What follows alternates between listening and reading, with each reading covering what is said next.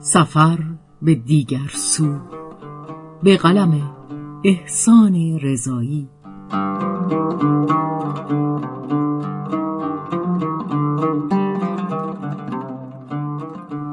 از مجله کرگدن شماره 122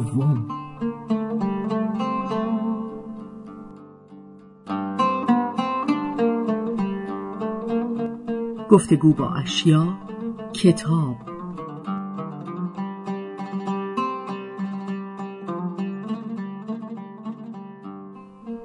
ماجرا خیلی ساده است. عمر کاغذ مثل بیشتر چیزها از عمر آدمی بیشتر است. در قدیم که کاغذ را دستی می ساختند و خودشان روی الیاف گیاهان با وسایلی شبیه گوشتکوب عملیات می کردند کاغذها عمرهای چند صد ساله داشتند. امروز که این پروسه ماشینی شده کاغذها متوسط عمرشان به 150 سال رسیده است.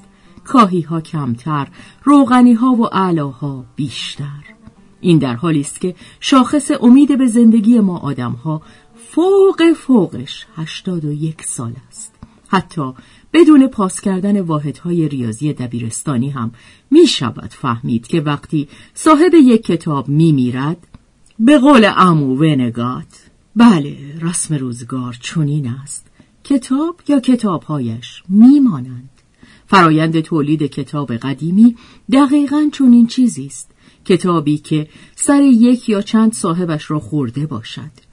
تا به حال موردی مشاهده نشده که از فضل پدر برای کسی حاصل خاصی به دست بیاید اما همه بازماندگان هم کتاب های جد بزرگ را تبدیل به پول نمی کنند. حالا یا واقف به قدر و قیمتش نیستند یا تصوری که از ارزش کتابشان دارند زیادی فضایی و بالاست یا اصلا کتاب را محض دکور و گذاشتن زیر پایه میز می‌خواهند برای همین هنوز هم در خیلی از خانه ها می شود کتاب های قدیمی را پیدا کرد که از روی بوی خاصشان قابل شناسایی هستند.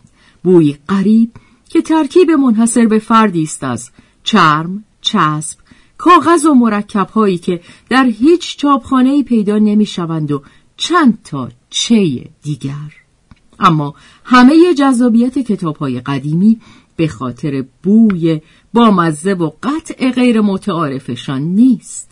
آنها قبل از کهنه بودن کتاب هستند و کتاب چیزی نیست جز همنشینی کلمات. کتاب های کهنه که کاغذهایشان درجاتی از رنگ های زرد تا قهوه‌ای دارند هم زیافتی از کلمات و جملات هستند. منتها از دست عبارت هایی که خیلی هایشان دیگر در روزگار ما رایج نیستند و برای همین خواندنشان چندان راحت نیست. باید بارها و بارها برای خواندن این کتاب ها تلاش کرد. رسم خط کتاب را شناخت. با ادبیات نویسنده آشنا شد و بسی کند و کاوید و کوشش نمود تا کتاب رازش را بر ما آشکار کند.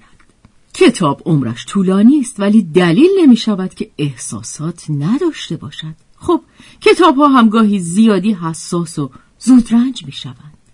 بعضی هاشان شکل ها و جداولی دارند که به چشم ما آشنا نیست و بعضی های دیگرشان مثل دوبلورهای فیلم های تاریخی چونان شق و رق حرف می‌زنند که باید چند بار از ابتدا تا انتهای خط را بخوانی و آخرش به مدد حدس و گمان فکر کنی که فهمیدی کتاب چه می‌گوید. اما ناامید نشوید و طبق فرمول آقا حافظ هرچی طرف ناز نمود شما نیاز کنید تا بلکه به یک حالت مرزی و طرفینی برسید. تازه کتاب های کهنه جز متن خودشان معمولا انبوهی از نوشته های دیگر را هم در دل صفحاتشان جاسازی کردند مجموعه ای از یادداشت های صاحب یا صاحبان قبلی کتاب که معمولا در مورد فهم معانی و مطالب آن در حاشیه صفحات نوشته شده اند. اما از این بهتر هم هست بعضی از کتاب های کهنه شامل اطلاعاتی در مورد دارندگان قبلی و چه بسا فک و فامیل طرف هم می شوند. علاوه بر تاریخ نگارش یا خرید کتاب در قدیم نوشتن در کتاب خیلی رسم رایجی بود. قدیمی ها اطلاعات مهم مثل زمان تولد بچه ها یا بعضی از حساب و کتاب ها را پشت جلد کتاب ها می نوشتند تا گم نشود و تاریخ تولد خانم و سالگرد عقد و روز زن به دو روایت وطنی و جهانی یادشان نرود. این نوشته های اضافی معمولا خودشان یک کتابچه و داستان علاهده هستند داستان هایی که بسته به میزان خوشخطی صاحب قبلی کتاب حجم موارد افشاگرانه موجود و سهم علائق زرد صاحب فعلی کتاب می توانند درجات مختلفی از جذابیت را شامل بشوند. جذابیت هایی که گاهی از متن کتاب اصلی هم مهمتر می شود. کتاب های کهنه درست مثل دنیای گم شده ای هستند که روح نویسنده و خواننده ها هنوز در گوشه و کنار این سرزمین پرسه می‌زند.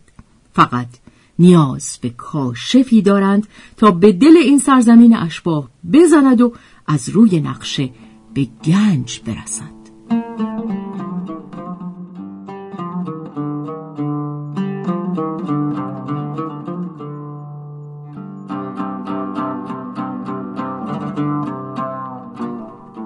با اجرای شهرزاد فتوهی تنظیم مجتبا میرسمیعی.